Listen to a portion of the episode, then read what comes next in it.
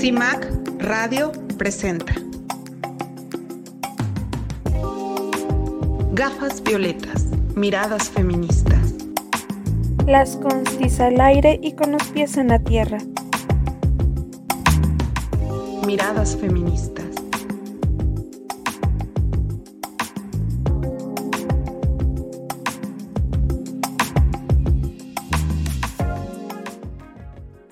Tal? Me da muchísimo gusto estar en esta transmisión de Gafas Violetas, Miradas Feministas. Y bueno, hoy tenemos una entrevista muy interesante con María Elena Ríos, no le cambie, al 106.1 de FM. Doy la bienvenida a mis compañeras y por, como siempre también agradezco a las personas que nos están escuchando y le mando un fuerte abrazo a todas las sobrevivientes en este México feminicida. Hoy también tenemos aquí el privilegio de contar con otra de las constituyentes que está en esta transmisión. Verónica Palafox, ¿cómo estás? ¿Qué tal? Me da mucho gusto también saludar a todas, a todos esta mañana. Espero que no anden ya muy preocupados por las cuestiones navideñas y que se queden a escucharnos. Eh, como dice Ivonne, vamos a tener un programa muy interesante. Pues este, creo que vale la pena quedarse, escucharlo. A nuestra invitada vamos a escuchar sus puntos de vista, sus experiencias y, vamos a aprender mucho de ella. Joana. Así es, chicas. La verdad es que ya con el inicio casi de las posadas, entonces ya la mayoría de la gente ya está pensando en fiestas y Navidad y demás, comida. Este, y pues aquí en un programa más, esperando que esta entrevista, como siempre, les deje mucho aprendizaje. El día de hoy también tenemos una invitada especial. Tenemos nuevamente a Ivette Petriccioli, que bueno, es también una de nosotras, una constituyente, y pues le doy la bienvenida a Ivette.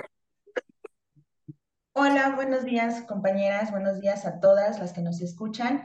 Estoy muy contenta nuevamente de participar en este espacio que es para todas, que es para que conozcamos diferentes este, experiencias que han vivido todas las mujeres y pues contenta de volver a participar con ustedes, compañeras. Les agradezco mucho nuevamente este espacio. Las constituyentes marcamos precedentes. Estamos justamente en este momento enlazándonos con María Elena Ríos. Ella es saxofonista, es oaxaqueña, es luchadora por los derechos de las mujeres y pues nos da muchísimo gusto, María Elena, que hayas podido abrirnos un espacio para platicar esta tarde, este día, perdón, con las constituyentes MX feministas. ¿Cómo estás? Hola, ¿qué tal? Buenas tardes, noches. Muchas gracias por el espacio. Y pues bueno, respondiendo a la pregunta, Fíjate que siempre decimos bien, como por inercia, ¿no? Y no siempre estamos bien. Estoy bien, pero no estoy bien, porque tengo muchas preocupaciones y me imagino que las compañeras de igual manera, pero con mucho gusto de estar acá en este espacio. Muchas gracias. Tú eres estudiante, eres activista y bueno, te hemos visto en muchas facetas. Incluso por ahí vi que ya estabas publicando que venía próximamente un concierto en el que vas a participar, ¿no? Platícanos un poco lo que haces. Bueno, pues ah, principalmente eh, me dedico a buscar justicia porque cuando existe un sistema tan inoperante como es el Poder Judicial, en donde desde los presidentes de los tribunales, los magistrados, los jueces, las fiscalías eh, interrumpen de manera continua los procesos para cansarnos, pues yo tengo que estar al pendiente, ¿no? También llevo cuatro años pidiendo justicia en donde eh, a lo largo de cada semana, pues no falta alguna notificación, que tener que hablar con la abogada particular, que mi abogada es Diana Cristel González Obregón, hablar con el Ministerio Público, estar al pendiente de la carpeta. Eso es algo que de cajón hago todo el tiempo. Y bueno, de lunes a viernes yo estudio en la Facultad de Música de la UNAM.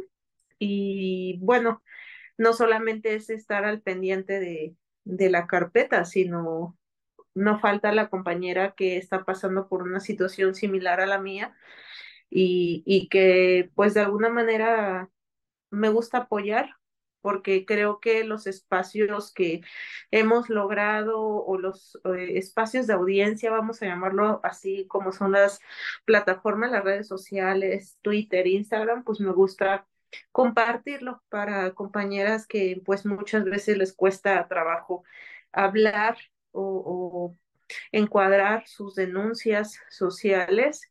Y pues eso hago a lo largo de la semana. En los fines de semana, pues normalmente me dedico a hacer mis tareas, lo que no hice en el transcurso de lunes a viernes. Y pues pocas veces voy a Oaxaca porque pues estoy en una situación de mucha vulnerabilidad en donde lamentablemente un estado tan bonito y lleno de costumbres, de tradiciones, eh, de comida riquísima, en donde vive mi familia, pues es un estado que no me puede ofrecer seguridad, ya que mi agresor pues tiene poder político y económico, eh, pues en la mayoría del estado, ¿no? Y que pues esto no me permite tener una vida pues lo más tranquila que se pueda. Hace algunos meses, el 15 de septiembre, me, me atacaron en Oaxaca y solamente he ido una vez después de esa ocasión y de ahí pues ya no. Em, otras cosas que me dedico a hacer pues son los tratamientos médicos em, que tengo que pues seguir viviendo, ¿no? Entre ellos pues es el, el proceso de la dermatología, de ir a hacerse láser, de inyectarse medicamentos como triamcinolona para que mis cicatrices sigan em, soltándose un poco. el próximo diciembre, en las próximas fechas de diciembre, pues me voy a operar y todas las actividades que hago de alguna manera pues se van a frenar porque eh, necesito total reposo. Em, y pues a eso hay que aumentarle que no solamente es estar al pendiente de la carpeta, sino que esperar los momentos también de audiencia. Ahorita ya me estoy acercando a la etapa del juicio oral, en donde estoy buscando con todas las pruebas sentenciar a Juan Antonio Vera Carrizal y a las otras tres y cuatro personas que me quisieron matar. Em, y pues tenemos que preparar a los testigos, volver a estudiar, a releer la carpeta. También me tengo que preparar yo para volver a declarar y es una constante mm, situación de preparación emocional porque aunque pues sí tomo terapia, los, por ejemplo, los fines de semana tomo mi terapia eh, psicológica, eh, hay una preparación más interna, ¿no? Que es para pues tolerar toda la serie de revictimización, cosas que todo el tiempo nos dicen a las mujeres y que tenemos que soportar y que una está luchando de manera constante por romper con esos silencios, con esos miedos. Y así van sucediendo eh, o se van agregando a la vida cotidiana cosas incidentales, familiares, sociales, el trabajo también, ¿no? Porque no, no, no se vive de aire. Eh, para hacer activismo también se necesita pagar pasajes, pagar comidas y pues yo tengo que mantener también mis estudios en la Ciudad de México. En toda esta situación de violencia que has vivido y que, perdón, que has vivido, eh, la música, ¿cómo te ha ayudado? Eh, ¿Te da momentos de relax o, o no puedes expresarte? Fíjate que de pronto escucho a compañeros que se quejan de que, ay, estoy en final de semestre, eh, es muy pesado, muy complicado y y sinceramente, aunque la universidad no es fácil, para mí es una oportunidad de tener una especie de terapia. Para mí es muy terapéutico estar repasando, repasando, repitiendo los pasajes musicales para lograr eh, tocar una obra en conjunto o una obra para saxofón solista. Y a mí me ayuda mucho, creo que los espacios eh, de donde me puedo esparcir, en donde me puedo relajar, es cuando voy a la escuela, porque me olvido un poco o me, me distraigo también un poco de tanto problema allá afuera que estresa y que pues al final te enferma, ¿no? Porque sí enferman ese, e, esos problemas, eh, problemas de Estado les llamaría yo, porque el Estado los permite y los genera. Y, y pues a, mí me gusta mucho, recientemente el primero de, el 30, perdón, de noviembre eh, dimos el, el concierto de fin de año, la banda sinfónica de la escuela en la sala de Zahualcoyotl.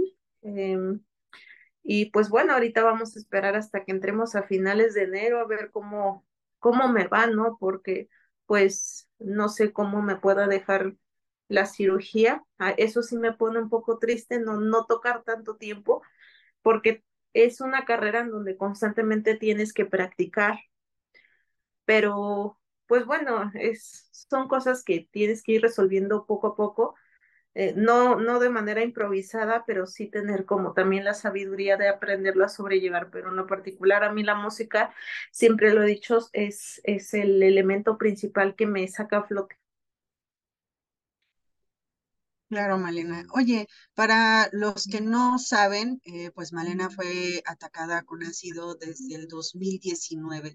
Estamos en el 2023 y ella sigue sin obtener justicia en su caso, a pesar de tener pruebas contundentes, a pesar de tener eh, todas estas situaciones de, de, de, que saben quién es el culpable y sigue sin tener eh, una justicia.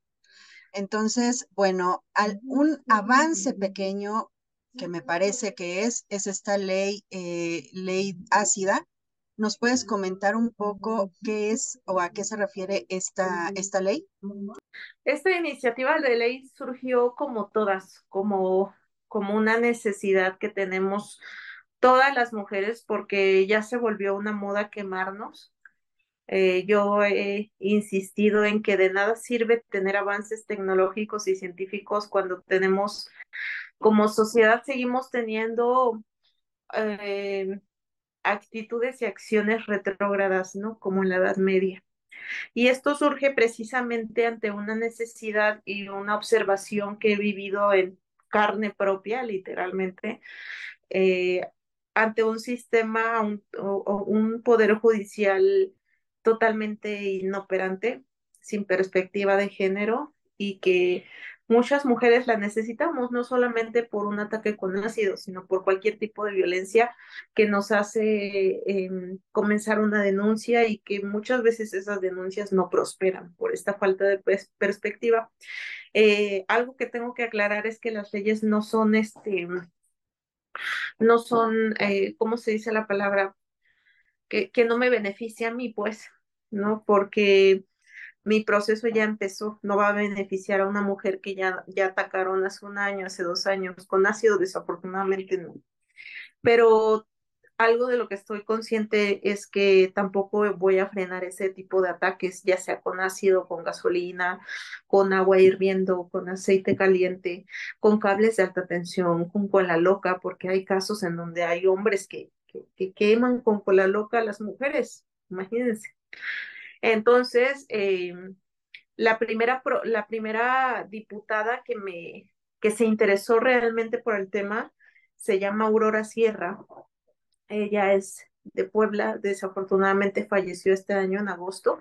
Sin embargo, a pesar de esos obstáculos que principalmente legisladores priistas eh, ponían, eh, se logró la iniciativa de ley se peleaba mucho el título, ¿no? El título de yo la propuse primero, pero sí, pero estaba mal porque la sigues considerando lesiones, ¿no? Y los ataques con ácido sí te deja lesiones, pero son un intento de feminicidio por la naturaleza de la sustancia y la manera en cómo te torturan, porque significa un borrado de la mujer. Ah, el borrado de la mujer se puede representar en diferentes fases, por ejemplo, cuando te matan, te borran, cuando te lesionan la cara, el cuerpo, te están borrando.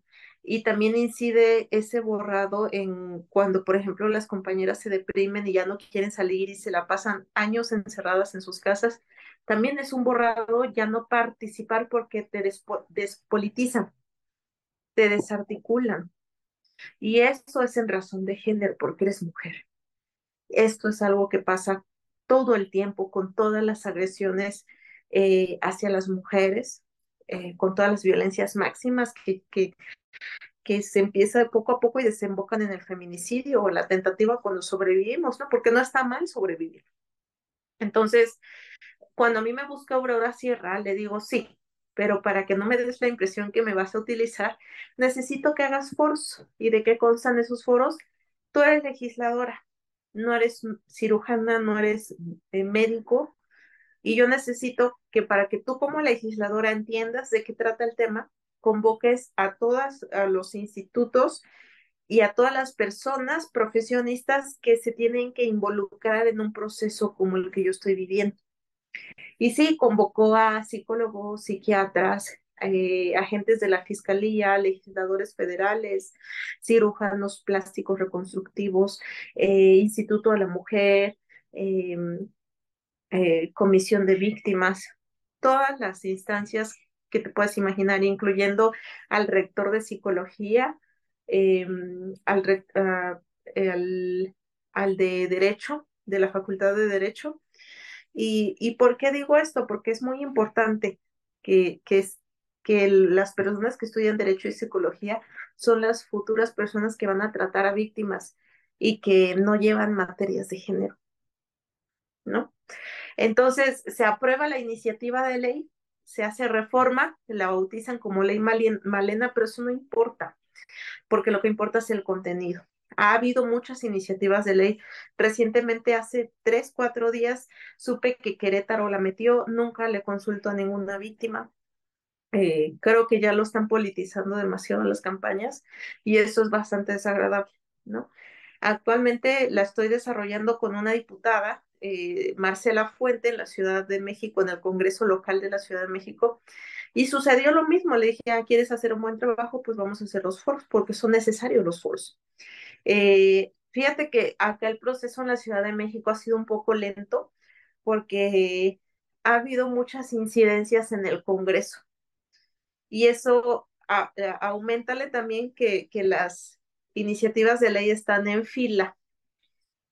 Entonces se, se sometió, se propuso en el mes de marzo, ya estamos en diciembre y no se ha podido aprobar.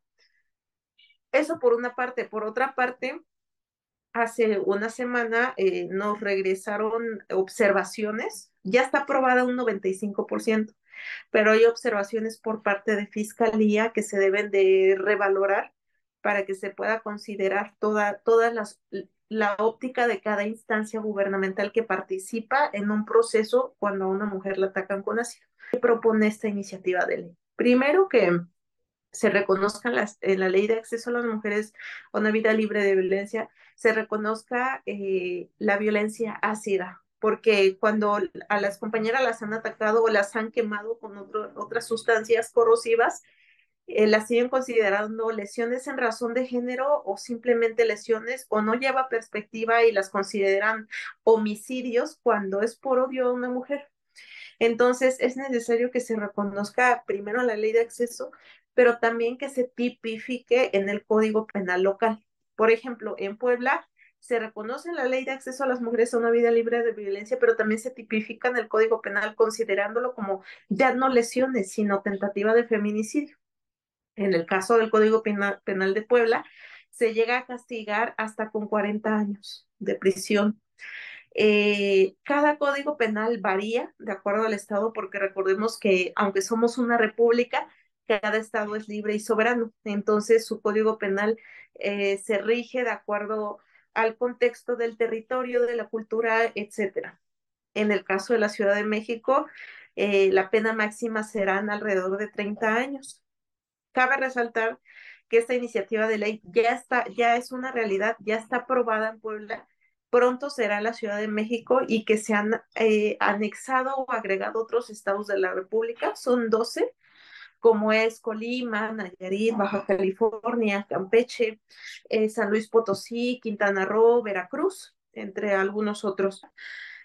Una reparación del daño integral y el derecho a la salud. ¿Por qué? ¿Por qué digo esto? Todos decimos, bueno, es que el derecho a la salud es un derecho. No, es un derecho en teoría, pero realmente para que nos hagan valer el derecho a la salud, las mujeres tenemos las mujeres sobrevivientes a estos ataques tenemos que lidiar muchísimo y, eh, quiero que sepan que existe una ley em, general de víctimas, la cual puede incidir en los estados donde está aprobada la ley para que si el estado tiene hospital público, pero no tiene las cualidades para atenderte, lo tiene que cubrir de manera eh, privada. Eso es un derecho que tenemos todas y todos, ¿eh? pero no lo sabemos. Y para hacerlo valer, también tiene que intervenir la Comisión de Derechos Humanos, tanto la local como la nacional, si es que no.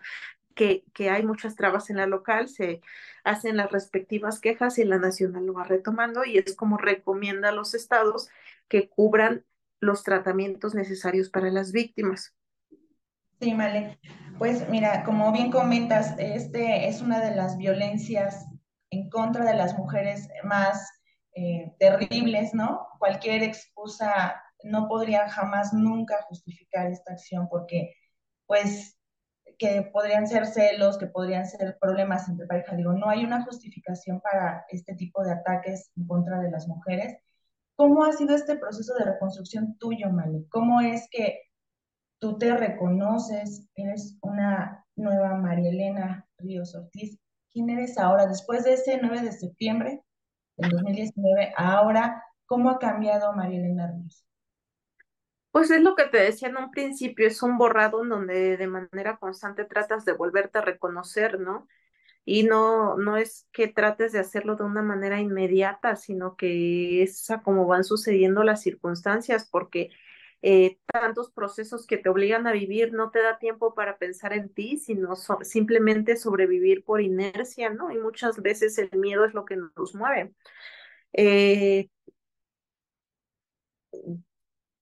no sabría contestar exactamente esa pregunta porque estoy en un constante aprendizaje, en redescubrir quién carajo soy, porque lo que estoy haciendo no es un plan que yo tenía hace 10 años. Está totalmente fuera de mi plan de vida porque me la cambiaron, cambiaron mis proyectos. Trato de recuperar muchos de ellos y entre ellos era estudiar en la UNAM, ¿no? Que era uno de mis grandes sueños, pero pues sí, me ha robado mucha energía, me ha cansado demasiado, me ha desgastado en todos los sentidos porque es un desgaste emocional, social, familiar, económico, ¿no? Y, y en el día de hoy yo no podría decir, Malena es esto, porque ni siquiera sé si voy a vivir mañana. No lo sé, ¿no? No hago planes a futuro, no hago planes a largo o mediano plazo. Vivo al día, en todos los sentidos.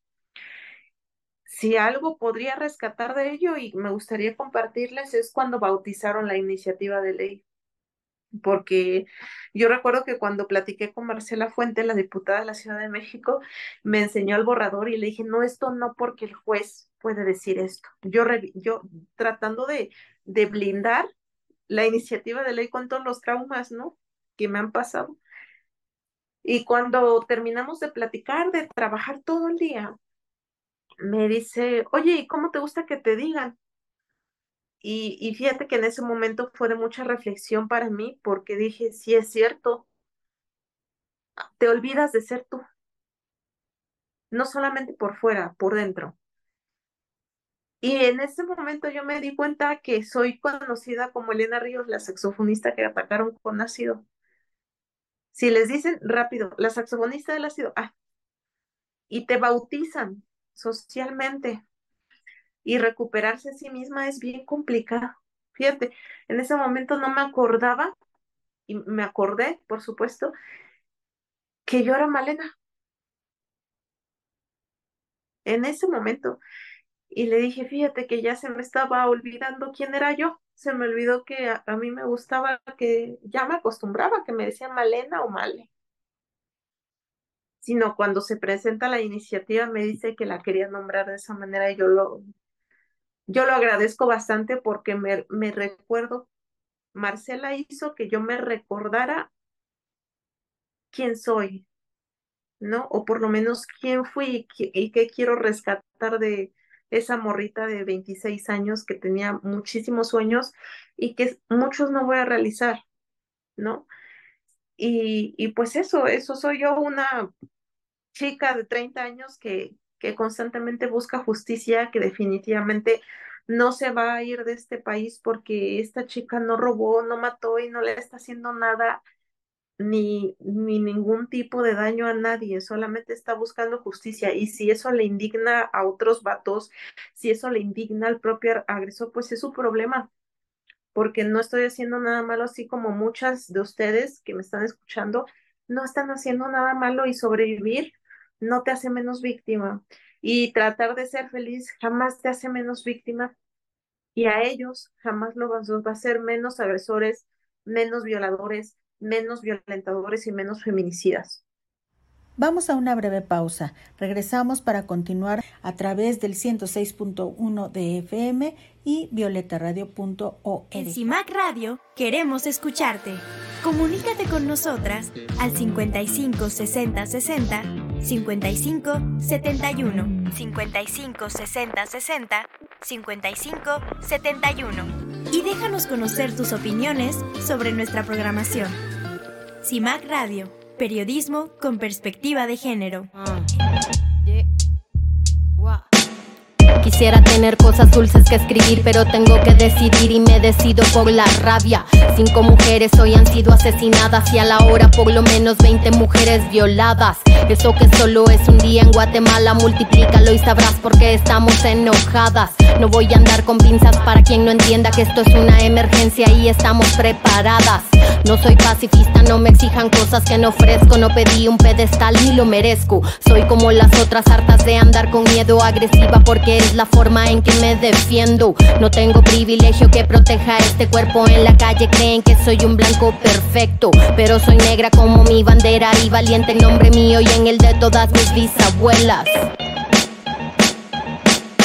La curandera que murió de tantos golpes porque el hombre que la amaba realmente la odiaba. La otra que fue abandonada con un hijo y cuando se enfermó tuvo que mandarle un hospicio. Esto va por mí porque a los 15 años me atravesó la cara un golpe desde su mano. Porque ningún humano se hizo presente el día que un delincuente me dejó el pezón marcado. Esto va por la niña de 9 años obligada a un embarazo porque la violó su hermano. Una niña sin derechos porque el clero considera que el aborto es peor que lo que le han hecho. Me remito a los hechos, no voy a explicarle con dibujos a ningún macho de esos que creen que con su intelectualidad nos van a venir a educar sentados en sus privilegios. No tengo privilegio que proteja este cuerpo en la calle, creen que soy un blanco perfecto, pero soy negra como mi bandera y valiente en nombre mío y en el de todas mis bisabuelas. Ah.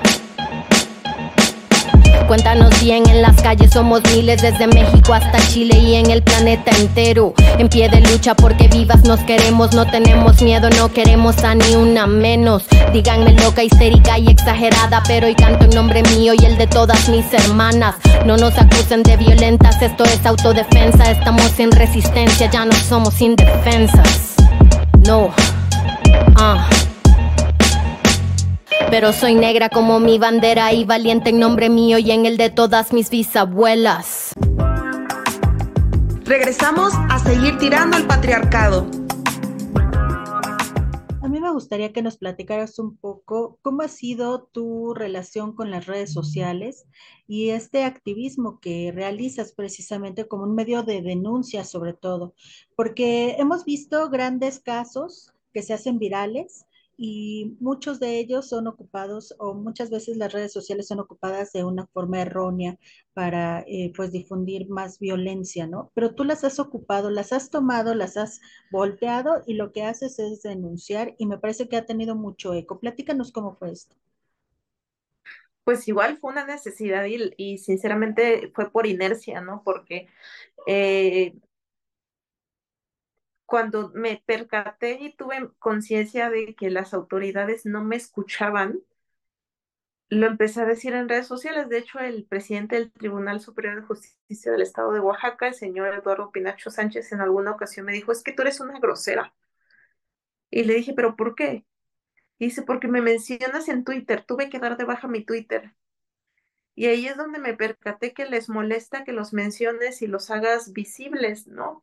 Y al final yo considero que, eh, que tenemos que usar con responsabilidad nuestra, nuestras redes sociales que se vuelven redes de apoyo, porque es la única forma en donde tú puedes decir tu verdad, porque a las autoridades no les importa y cuando tú dices tu verdad al público, es donde ellos se sienten señalados y, ya, y para que ya no sean señalados empiezan a hacer su trabajo.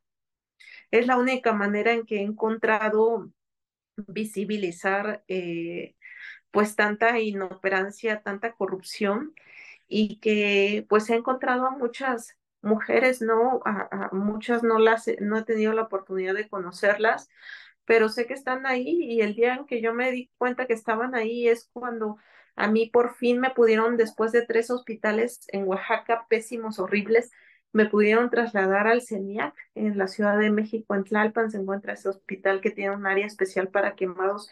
Cuando le dije a mi papá, papi, este, ¿cómo no prende la tele que quisiera ver una caricatura? Porque vuelves a ser chiquita, vuelves a ser niña. Y mi papá me dijo, hija, es que a lo mejor puedes ver cosas que te vayan a hacer sentir mal, ¿no? Y le digo, préndala, lo que tenga que ver me tengo que enterar una vez. Y cada que le cambiaba de canal, aparecía la saxofonista, Juan Antonio Vera Carrizal, la saxofonista. Ya la trasladaron, se encuentra estable. Y ahí es donde me di cuenta que no estaba sola. Ahí es cuando yo conocí la sororidad y dije, allá afuera seguramente está sucediendo una, revolución y yo no me puedo dar por vencida deprimiéndome y, tomando la decisión de no querer comer para morirme, ¿no? entonces ahí la, la sororidad, además de conocerla, me salvó. Y es cuando, pues, eh, evidentemente ante una pandemia y ante la condición física en la que me encontraba en ese entonces y ahorita estando mejor, es complicado conocer a todas las compañeras. Eh, en, en las redes sociales yo, yo es donde me siento lo más cercana con ustedes, ¿no? Y es que le, le empecé a dar uso, ¿no? Por supuesto que hay mucho amarillismo, eh, no faltan las personas que se quieren aprovechar de tu situación para publicitarse, para querer hacer cosas, pero eh, el corazón no se equivoca, ¿no? Y siempre trato de, por ejemplo, ahorita platicar con ustedes en medida de, de, que se puede, porque costó mucho agendar esto, ¿verdad? Esta situación de que si no era una cosa, era otra.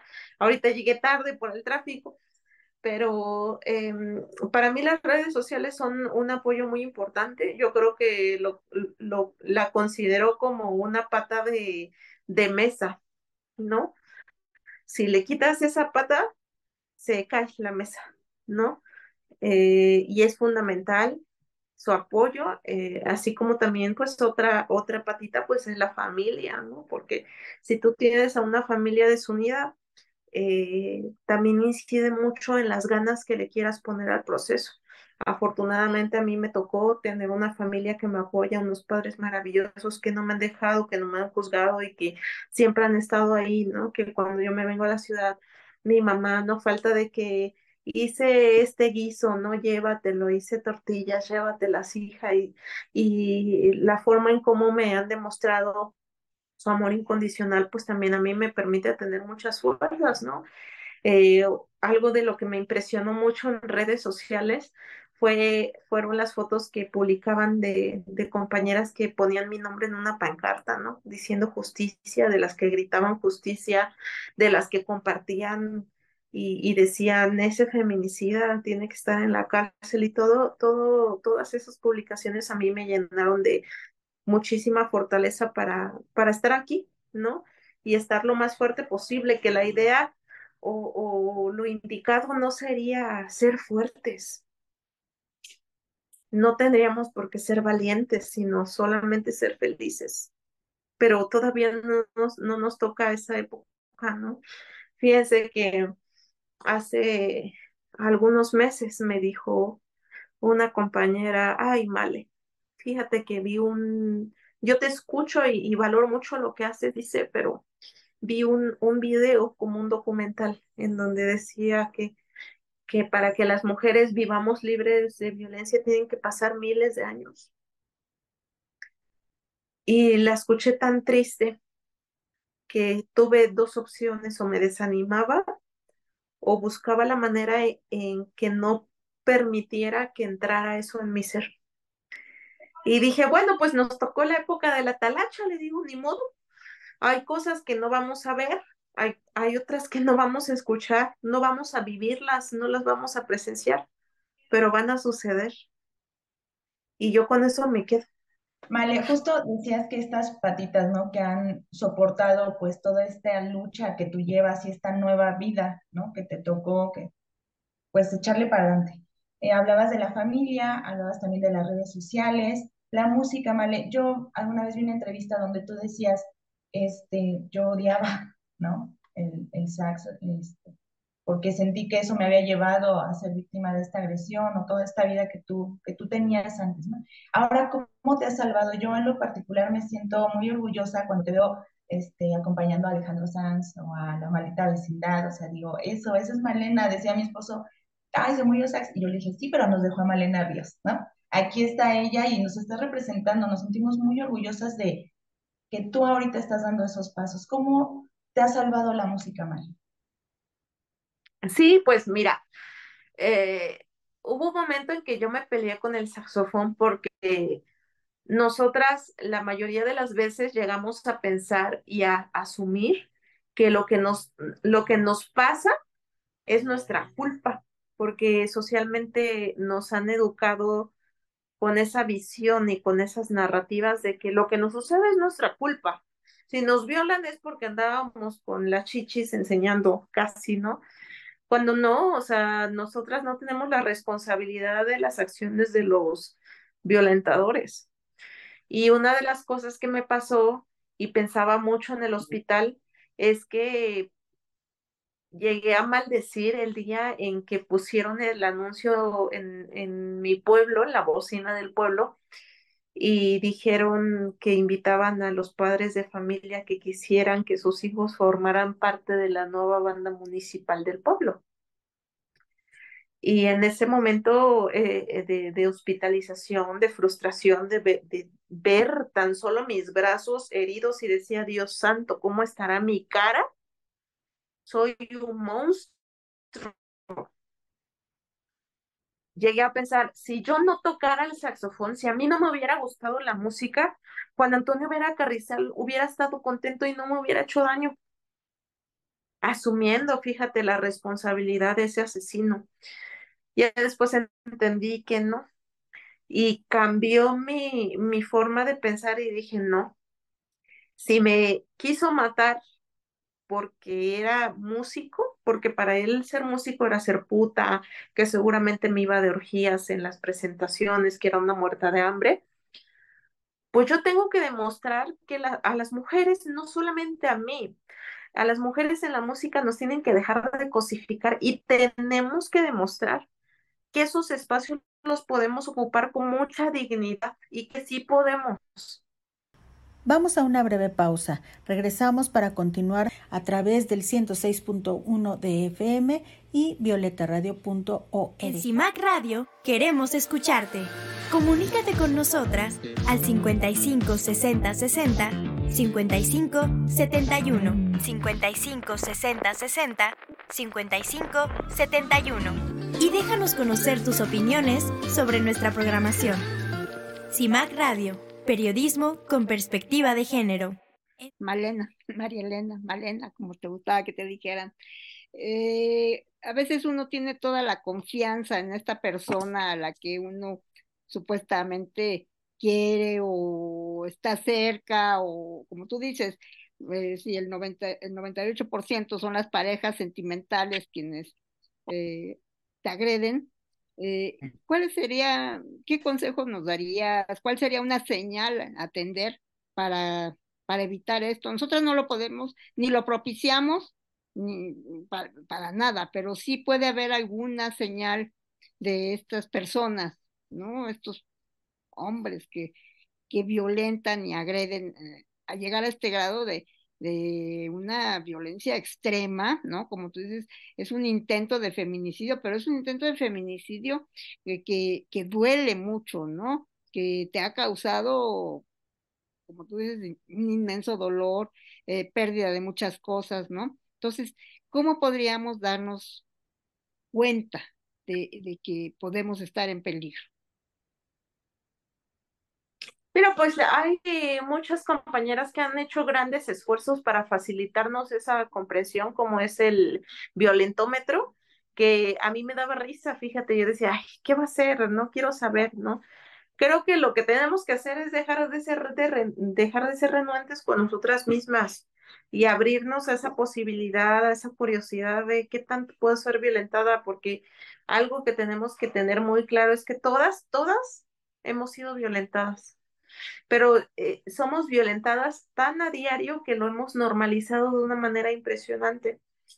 Cosas que yo te puedo decir, cosas que a mí me pasaban, comentarios de que eres mía, naciste para mí, eh, yo soy tu dueño, no eres de nadie más, sino eres para mí algo típico, típico y que se ha romantizado, por eso a mí no me gusta, no vean telenovelas, eh, eres mía y de nadie más, ¿no? Con esas trenzas te ves más india, ¿no? Cuando empiezan a, menospreciarte, a humillarte, salte. Eso por ahí se empieza porque va a llegar un punto en que tú te vas a hartar y vas a ser respondona, como me pasó a mí. Y ser respondona germinó más odio de, eh, mi agresor hacia mí. Em, cuando tú decides luchar por tus sueños, le molesta a alguien que, que, que, se siente dueño de ti. Porque cuando tú luchas por tus sueños, buscas al mismo tiempo libertad y la libertad no va con un agresor, porque él se siente dueño de ti. Y ahí no conviene, no es el lugar. No, yo creo que una persona que de verdad te respete eh, no, no te va a decir esas cosas. Fíjate que hace algunos meses me preguntaban en una entrevista, oye, cuéntanos, ¿tienes novio, el, un galán? Como si fuera indispensable tener un galán o un compañero, ¿no? por lo menos yo estoy tan ocupada que no tengo tiempo para, para no tengo tiempo de calidad para ofrecérselo o compartírselo, compartirlo, ¿no? Con otra persona.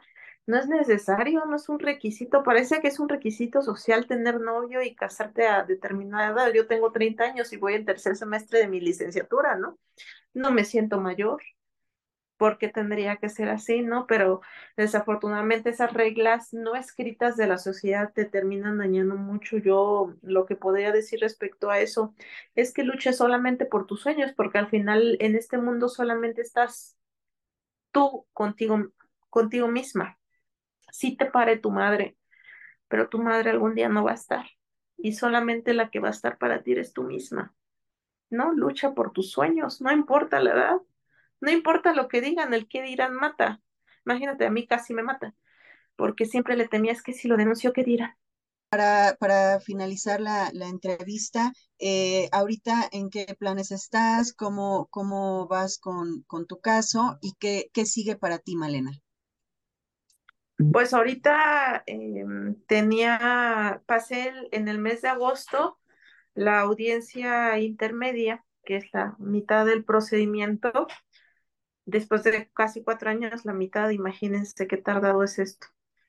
Y me y, y, la siguiente etapa es la etapa del juicio oral, en donde intervienen pues mis pruebas, los testigos, y, y deja de estar en la instancia de un juez de control y pasa a un tribunal.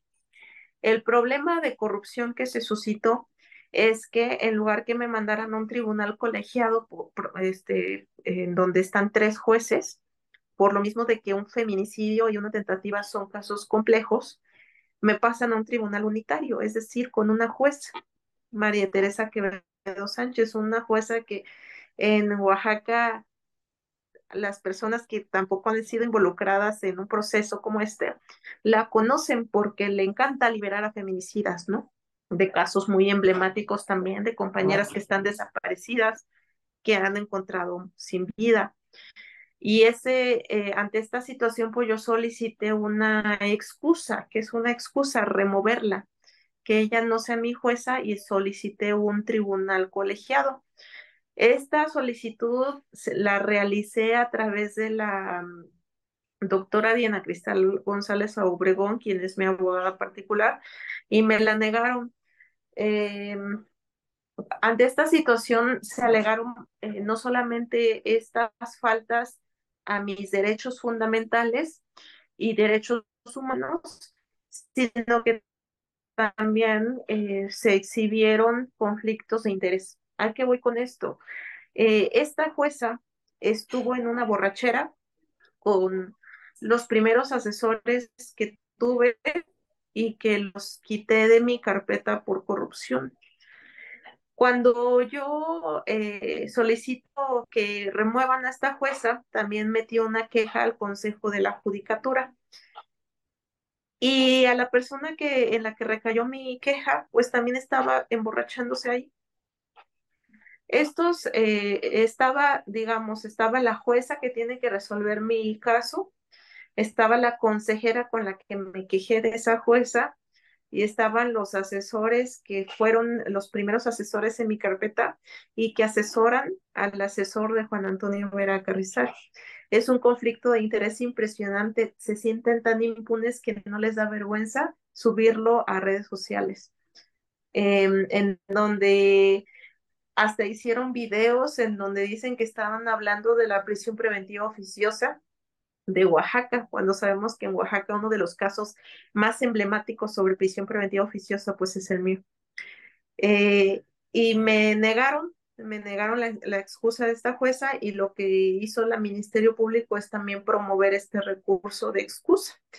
Eh, han pasado desde agosto, eh, finales de agosto, que, se, que el Ministerio Público lo solicitó y es fecha en que no le dan respuesta. Hace cuatro días recibo otra notificación que promueve em, su asesor de Vera Carrizal, en donde le dice a la jueza que le está violentando sus derechos humanos a tener una justicia pronta y expedita, pero si la que está buscando justicia soy yo.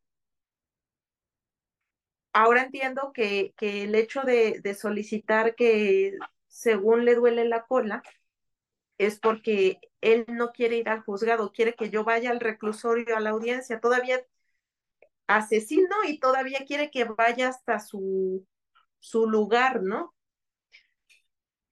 Entonces, este, lo que le contesta la jueza es que, pues, también hay una, una excusa que se tiene que resolver y que, pues, por eso fijó audiencia hasta el 15. Yo no sé si va, se va a posponer o no, eh, pero, pero sí es una situación que no es la primera vez. Por ejemplo, en agosto, para que se pudiera llevar la audiencia para que se pudiera llevar la audiencia intermedia, tardé dos años entre más de 25 amparos, en donde el agresor igual decía que, le, que tenía fuerte dolor abdominal porque tenía una hernia por el ombligo, este, en donde el otro agresor tenía diarrea muy fuerte, por cierto, y que en agosto hicieron todo lo imposible por cancelar esa, por diferir la audiencia, que se terminaron enfermando dos asesores del agresor, de Juan Antonio Vera Carrizal, en donde dijeron que habían ido a Tehuantepec a un trabajo y de regreso comieron mariscos y les dio gastroenteritis en donde fíjense que eso es lo importante, que a veces una, una no es médico, pero tiene amigos médicos, ¿verdad? Y yo le decía a, un médico que, que, en ese tiempo en Oaxaca, si, si no fuera por él y otros médicos que estaban haciendo sus prácticas, que me ponían Chopin, me ponían Debussy, me ponían Eric Satie, el, eh, el, la estancia en el Hospital Civil de Oaxaca hubiera sido tres veces o cuatro veces más infernal de lo que fue. Y yo le dije a este médico, a ver, yo sé que esto es mentira, pero yo no sé explicarlo y necesito entenderlo. Así, ah, mira, la Organización Mundial de la Salud dice esto, que cuando tienes gastroenteritis no es necesario este reposo de ocho días forzosos, ¿eh? Mira, acá dice. Luego me dice, para empezar, el, certificado médico que lo, expide un cirujano, no un especialista o, un internista para la gravedad de su gastroenteritis. Ahora, ellos no son familia, los asesores trabajan juntos, pero no son familia, porque fueron el mismo día, al mismo lugar, a la misma hora con el mismo médico. Y después me dice, ahora, si te das cuenta, pesan, miden y tienen una edad diferente aunque les haya dado infección por los mariscos, de acuerdo a su sistema inmune, que en donde influye la edad, influye el peso, influye tu cuerpo, no les puede dar igualito, ¿no? Entonces me empezó a enseñar paso por paso que yo lo escribí todo, ¿no? Y cuando se reanuda la, la audiencia intermedia, me dice, dice la jueza, alguna de las partes que quiera decir algo, manifestar algo, y yo, yo, porque hasta eso yo he sido muy participativa y es lo, lo, maravilloso de este nuevo sistema, que tú ya puedes participar, no solamente de tu representante, ¿no? Sino tú puedes ser parte de las audiencias y eso es lo que les molesta. Les molesta que yo participe, que yo hable, que yo me inconforme. Y le empiezo a decir todo a la jueza, esto estuvo mal por esto, por, por, el, por el otro. Yo me acuerdo que la jueza se quedó así. Y los abogados de Vera Cresal nada más se veían entre ellos, ¿no? Porque los había evidenciado. Y lo que me dice la jueza, pero eso ya está superado. Continuamos con la audiencia. Y dije, está bien, pero los evidencié para que vean que no me engañan, que no soy tonta, que a lo mejor no tengo esa preparación, pero alguien me va a saber explicar. ¿Por qué lo cuento?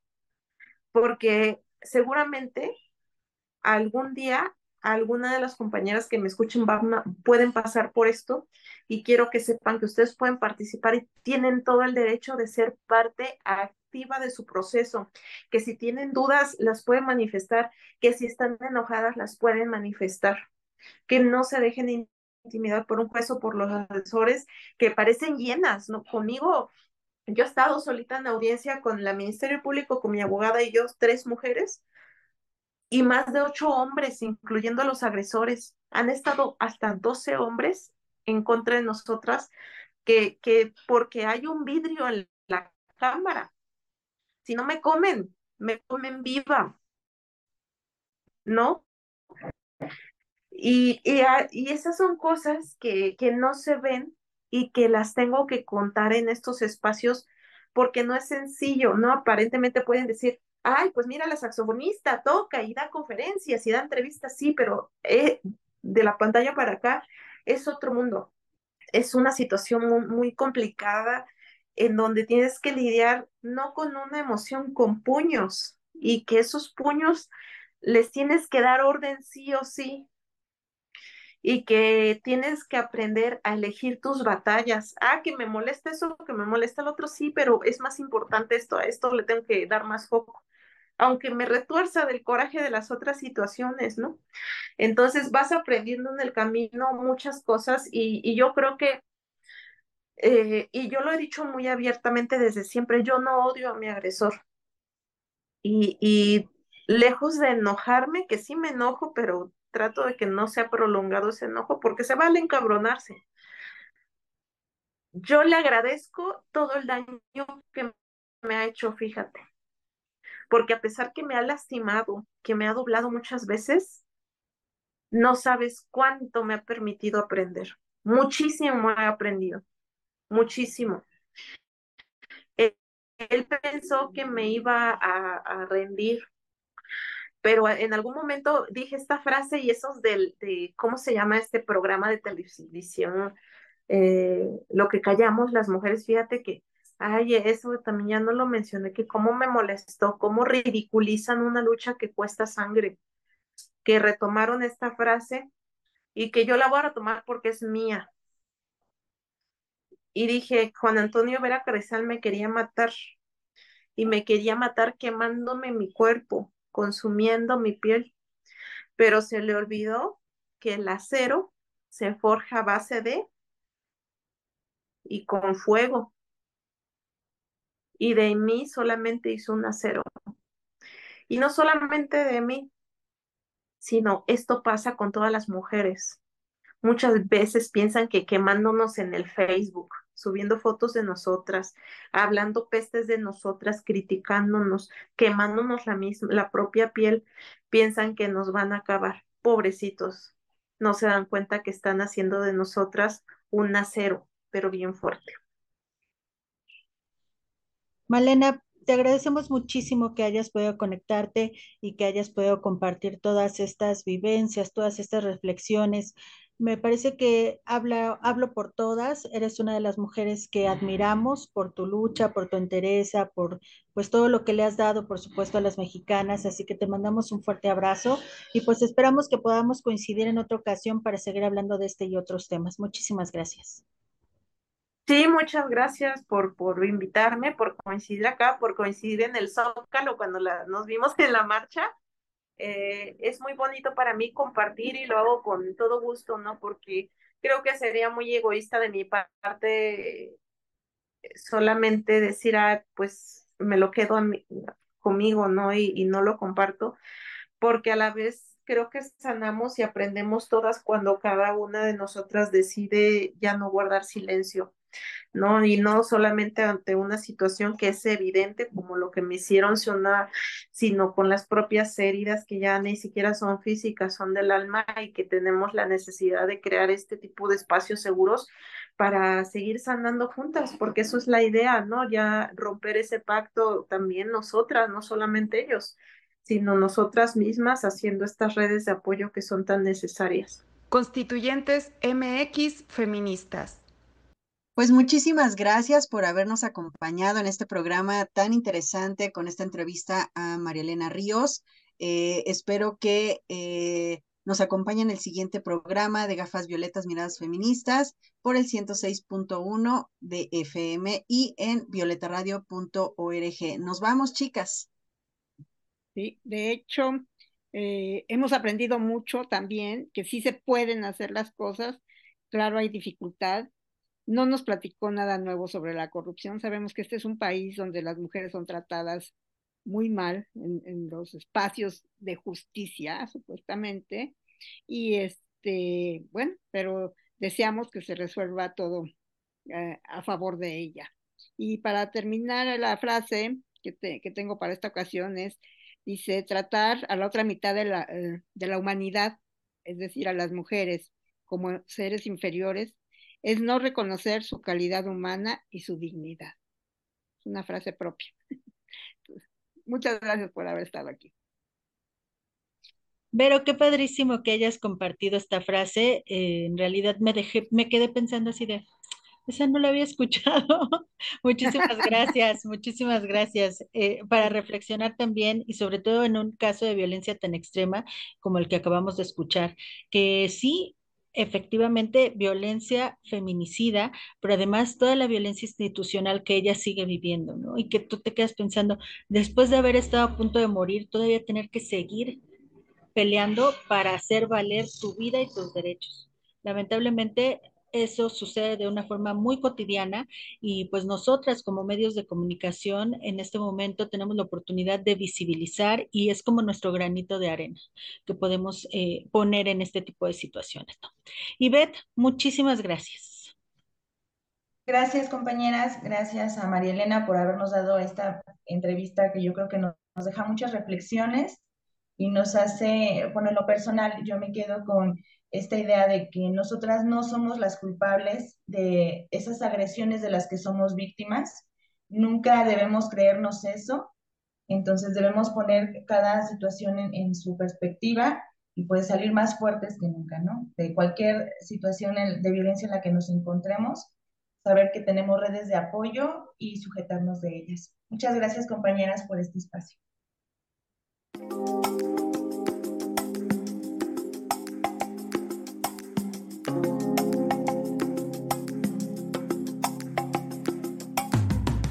Gracias por habernos acompañado. No olvides que la próxima semana tenemos una cita. Gafas violetas, miradas feministas. Las constituyentes marcamos precedentes.